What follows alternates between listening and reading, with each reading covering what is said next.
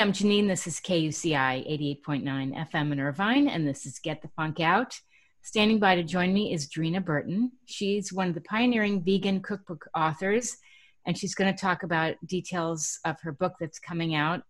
Uh, it's not out yet, but I'm looking forward to hearing about it. But she's written five best selling cookbooks, and I was so fortunate. I was at my niece's last week, and she broke out this book, Plant Powered Families, and oh my gosh even looking at it, I get hungry any time of day. So it is my pleasure to welcome to this week's show, Dreena Burton. Welcome.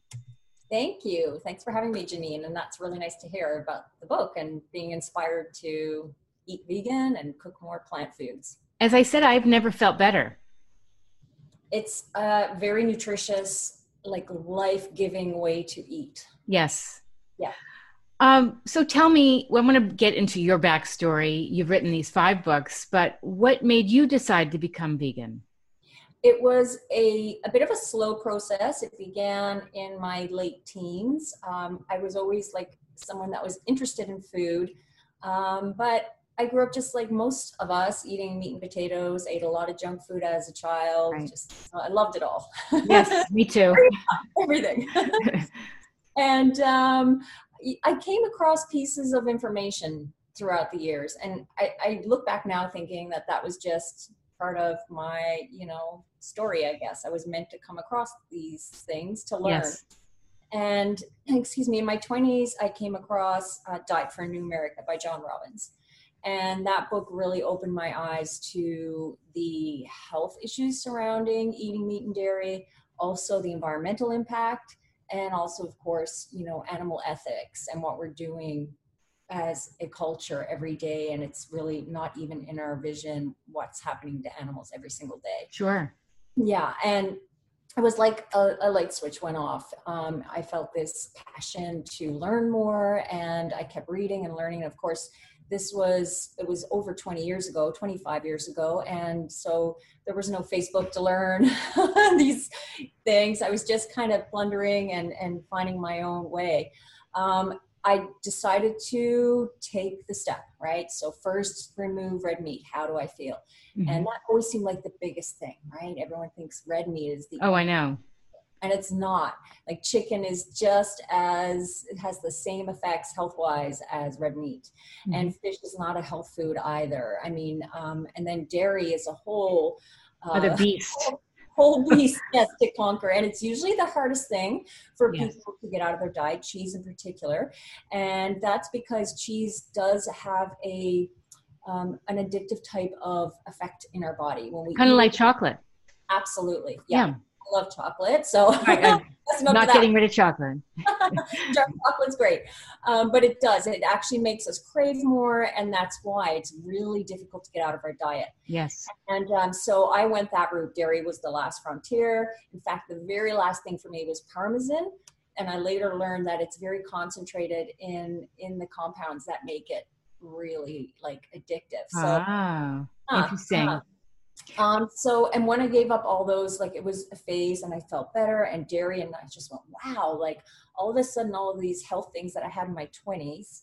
That's like, what I wanted to ask you. Did you feel that you had issues going on when you were younger? Yeah.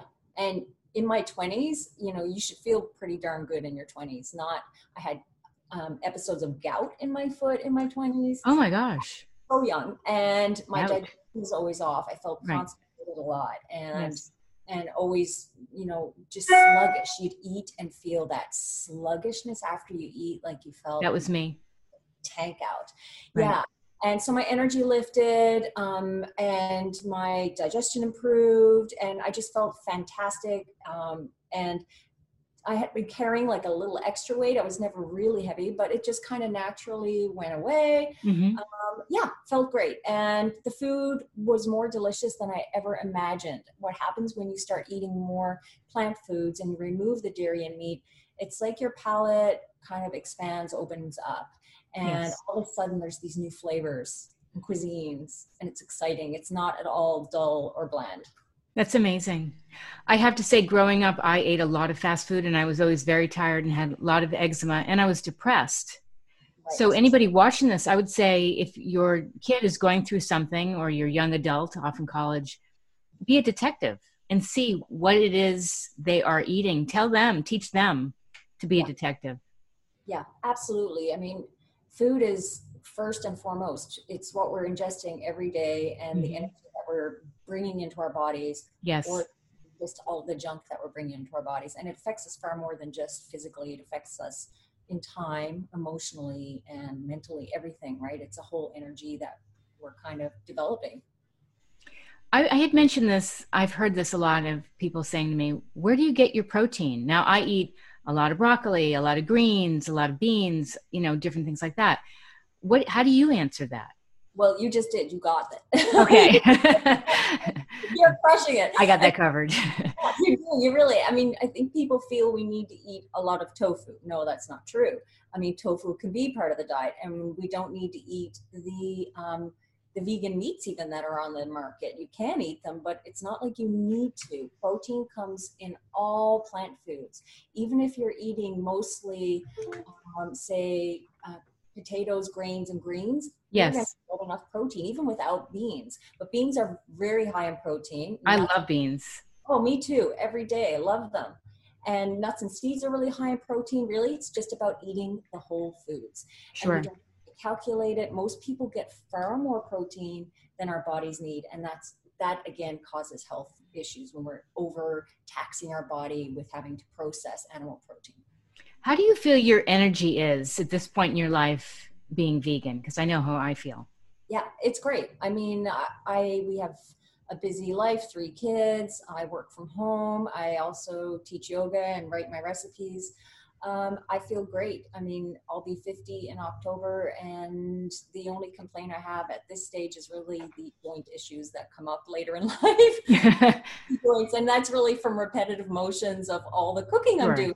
Things. Of yeah. course. Other than that, I feel great, and uh, like, yeah, it's just it's it's life giving, as I say, really nourishes you on a deep level. Tell me about uh, the book that I had seen, uh, the plant based book for families. Yeah, Plant Power Families. I have it yes. here. That's it here. Amazing.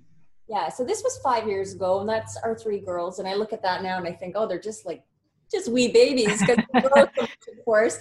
Um, and I wrote that book uh, after uh, all of my cookbooks had, you know, they all have certain themes, but I'd never done one that was about families and really family friendly recipes, but also in terms of the practical things of life, like people ask, well, what do you do at school? And what about kids' birthday parties? And what about picky eaters? And what about having to be nut free at school? And it mm-hmm. feels stressful. So I included chapters in that book to cover all those bases.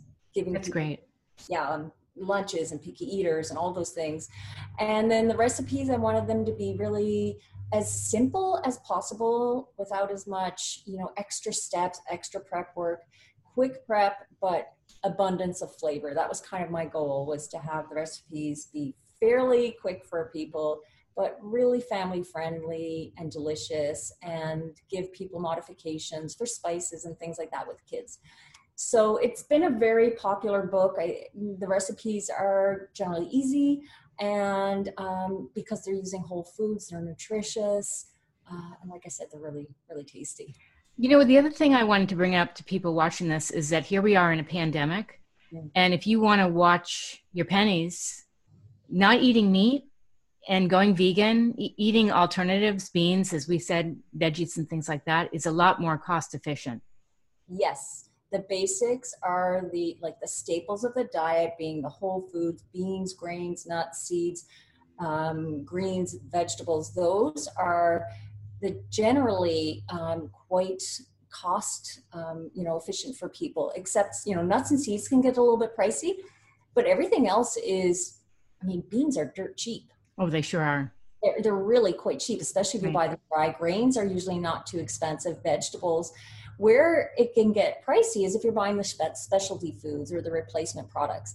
And we all like to kind of dabble in those. But in general, if you're sticking to the whole foods and making most of your meals from those and your snacks and just enjoying what those are and how delicious they can be, it's very inexpensive. I happened to check out some of your YouTube videos. I saw one on an alternative to Rice Krispie treats, and I saw rice pudding that you could have even for breakfast. That looked delicious. Right.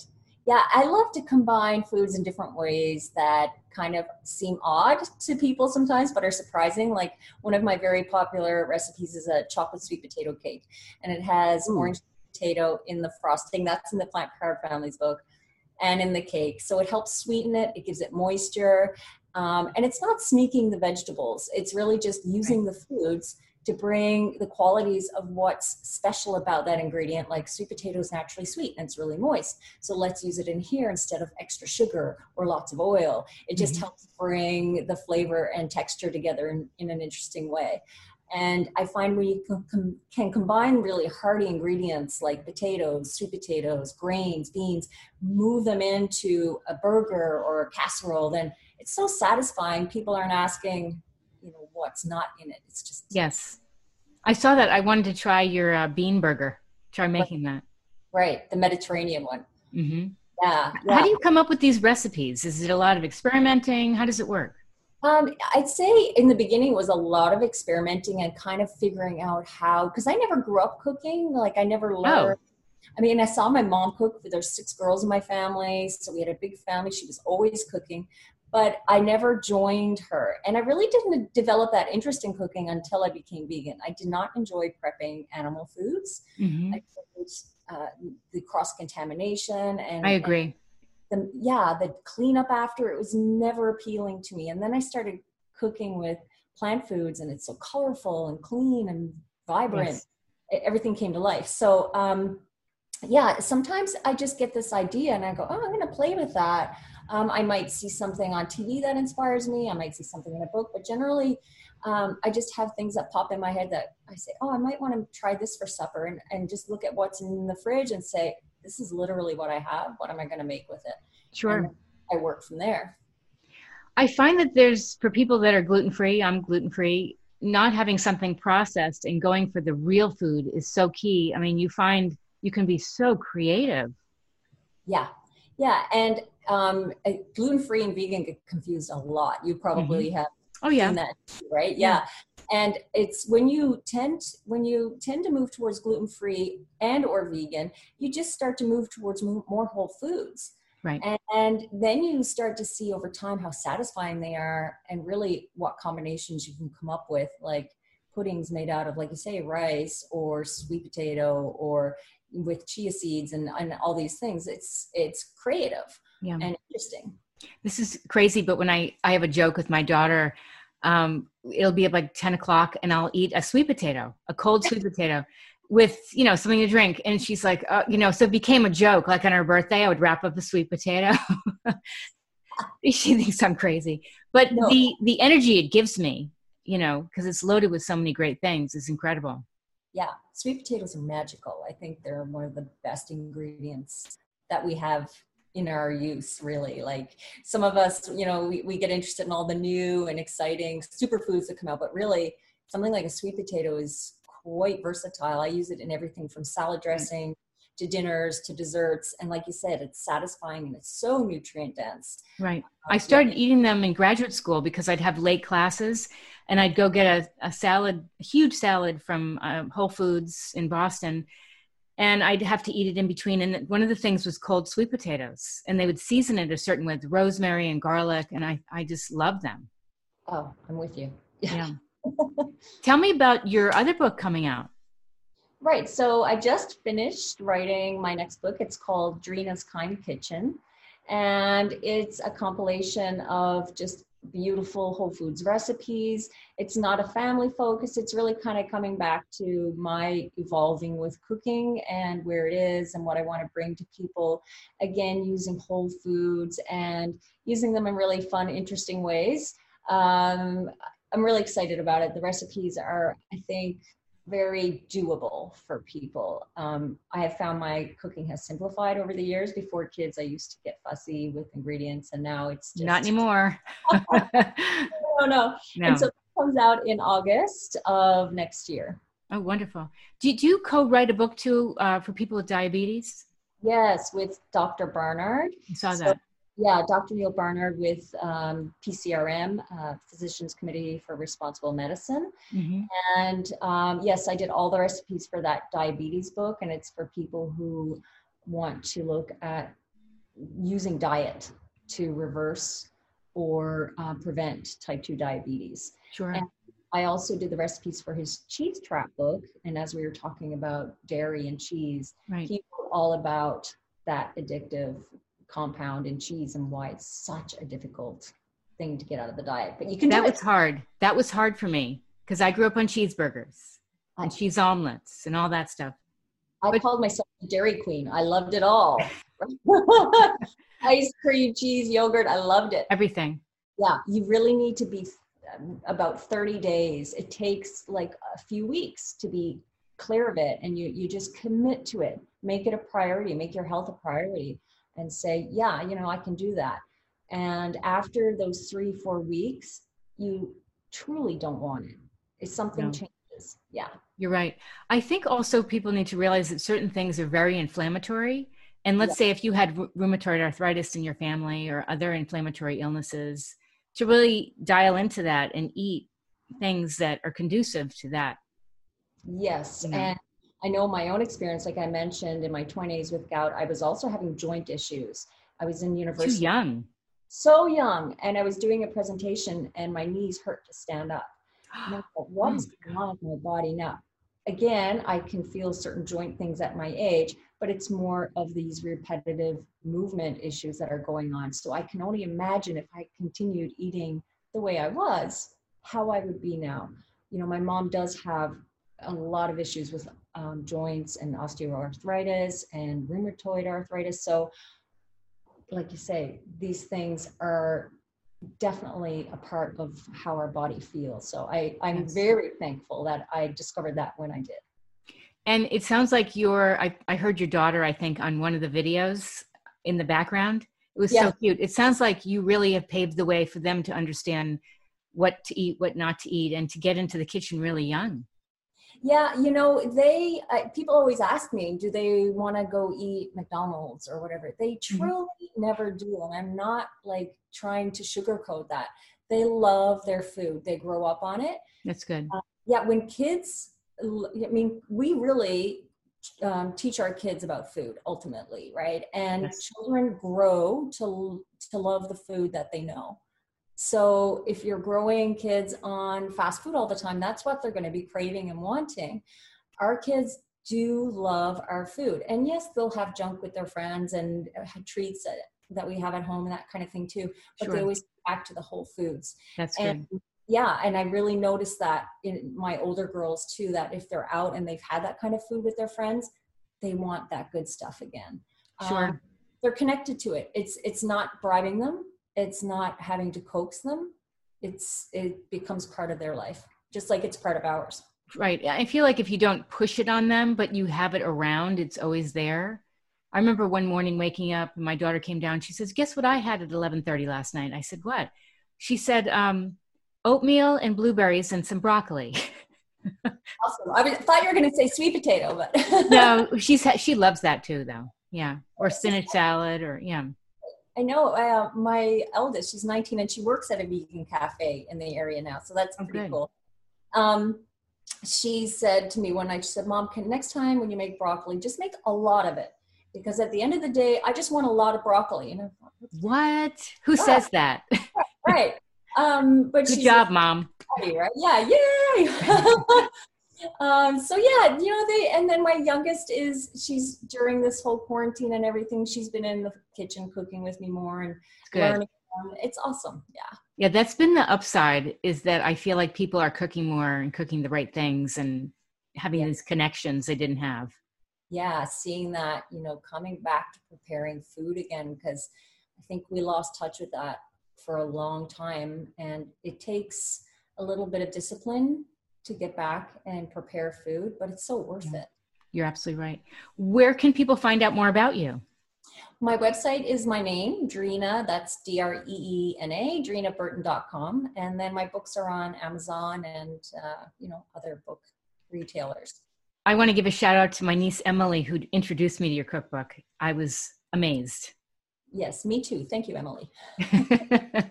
well, be well, and thank you again. This has been wonderful. Thank you, Janine. Appreciate it.